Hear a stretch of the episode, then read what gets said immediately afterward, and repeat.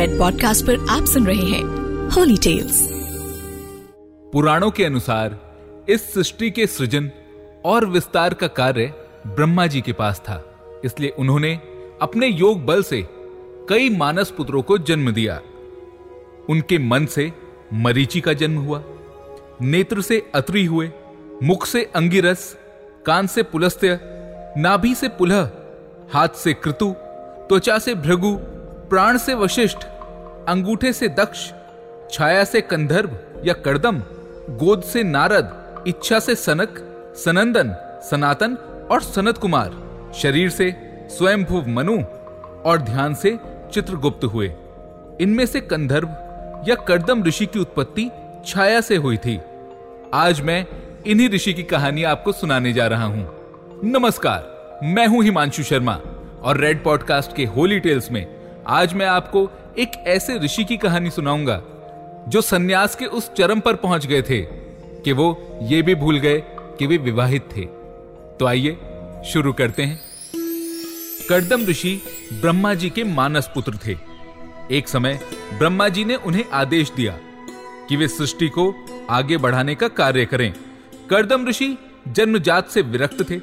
वे तो सन्यासी थे, भगवान के प्रेमी थे, लेकिन भला पिता की आज्ञा को कैसे न मानते? क्योंकि ये तो उनका धर्म था।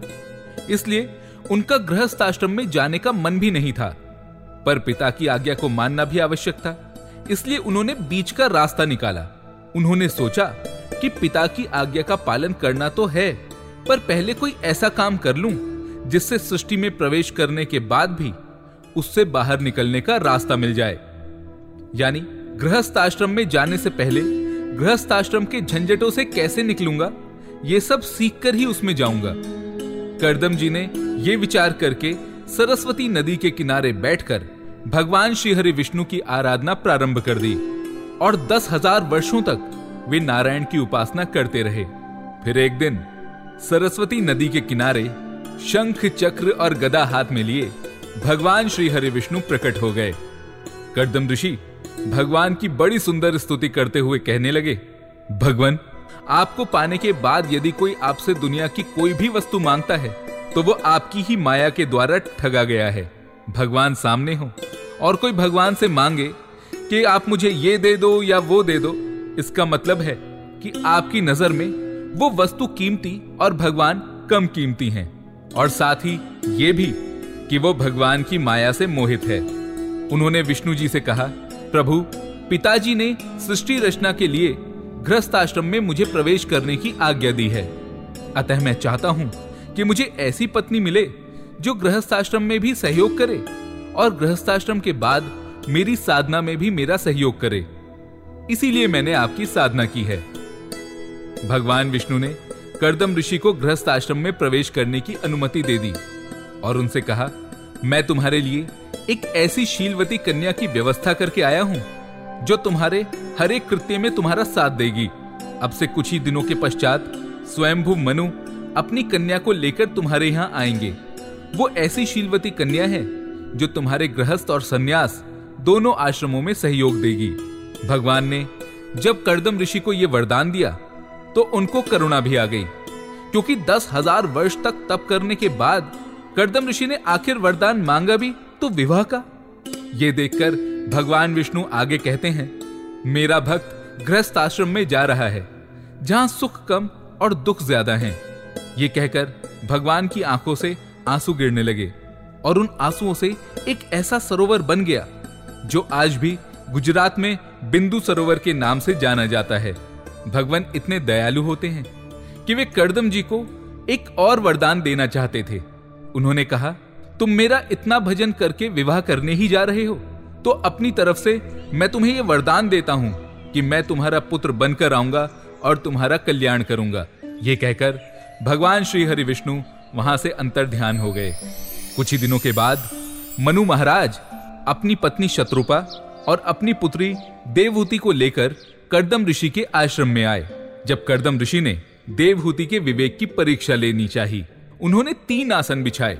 और सभी को वहाँ बैठने के लिए कहा।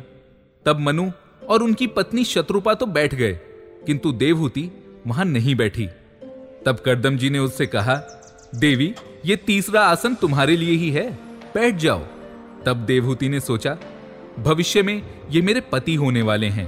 पति द्वारा बिछाए गए एक अतिथि वाले आसन पर उनके सामने बैठूँगी तो पाप होगा, और आसन पर ना बैठने से आसन देने वाले का अपमान होगा।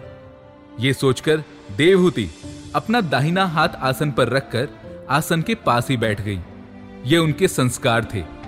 ये देखकर करदम जी ने सोचा कि कन्या सचमुच विवाह योग्य है। उन्होंने मनु से कहा, आपकी बेटी की प्रशंसा तो स्वयं श्रीहरि विष्णु ने मुझसे की है। मैं इससे विवाह अवश्य करूँगा, क्योंकि पिताजी की आज्ञा का पालन भी करना है। लेकिन मेरी एक शर्त है, जब इसको पुत्र की प्राप्ति हो जाएगी उसके बाद मैं सन्यास ले लूँगा। यदि ये बात आपको और आपकी बेटी को स्वीकार है तो मैं विवाह के लिए तैयार हूँ। अब निर्णय देवहूति पर आ गया। उसकी आँखों में आँसू आ गए। उसने सोचा, अरे, जिस महापुरुष को विवाह से पहले ठाकुर जी ने स्वयं दर्शन दिए हों, जो विवाह करना ही नहीं चाहता हो, ऐसे महापुरुष का संग जितना भी मिले, मेरा सौभाग्य होगा। मैं तो हमेशा सहयोग करूँगी। जब वो गृहस्थ में होंगे, तब भी सेवा करूँगी। और जब वो सन्यास ले लेंगे तो भी उनका कोई विरोध नहीं करूँगी। तब देवहूति की सहमति के बाद देवहूति और करदम ऋषि का विवाह हो गया। देवहूति करदम के आश्रम में रहने लगी और करदम जी को तो भक्ति भजन में इतना आनंद आता था कि वो कुटिया में भी फिर से भजन में लीन हो गए और उन्हें यह याद भी नहीं रहा कि उनका विवाह हुआ है। अब देवहूति, जो महलों की रानी थी, वो करदम ऋषि की सेवा करती रही। जल लाना पत्र पुष्प आदि पूजन सामग्री को एकत्रित करना, भिक्षा लाना, ये सब देवहूति बिना कुछ कहे करती रही। ऐसे ही बहुत दिन बीत गए। एक दिन करदम जी ने देखा कि ये कौन देवी है जो लगातार मेरी सेवा कर रही है। उन्होंने उससे पूछा, देवी, आप कौन हैं जो इतने दिनों से मेरी सेवा कर रही हैं? तब देवहूति ने कहा, मैं आपकी सेविका हूँ। आपका मेरे साथ विवाह हुआ है। ये सुनते ही करदम जी को याद आ गया। वे बोले, मांग लो क्या चाहिए? देवहूति ने कहा, मैं कुछ मांगने के लिए आपकी सेवा नहीं कर रही हूँ। ये तो मेरा धर्म था। पर हाँ, आपने एक वचन दिया था, जो शायद आप भूल गए। आपने मुझे पुत्र प्राप्ति का वचन दिया था। अब समय आ गया है, आपको इसे पूरा कर लेना चाहिए। ये सुनते ही करदम जी को याद आ गया कि मैंने पुत्र प्राप्ति तक गृहस्थ में रहने का वचन दिया था। तब करदम जी ने अपनी जटाएँ हटा ली और गृहस्थी का वेश बना लिया। तब करदम ऋषि ने देवहूति से कहा कि तुम बिंदु सरोवर में स्नान करके प्रस्थान की तैयारी करो। और ये कहकर करदम ऋषि ने अपने योग बल से एक बहुत बड़ा विमान बनाया, जिसमें कई कमरे थे और सेवा करने के लिए कई हज़ार दासियाँ थी। ये एक ऐसा विमान था जो संकल्प से चलता था और ये विमान सिर्फ़ सात महाद्वीपों में ही नहीं, बल्कि स्वर्ग तक चला जाता था। करदम जी देवहूति के साथ उस विमान में सवार हो गए और उन्होंने उस विमान को आदेश दिया कि स्वर्ग की ओर चलो, नंदन वन की ओर। नंदन वन, स्वर्ग में वो वन है, जहाँ अप्सराएँ और देवराज इंद्र क्रीड़ा करते हैं।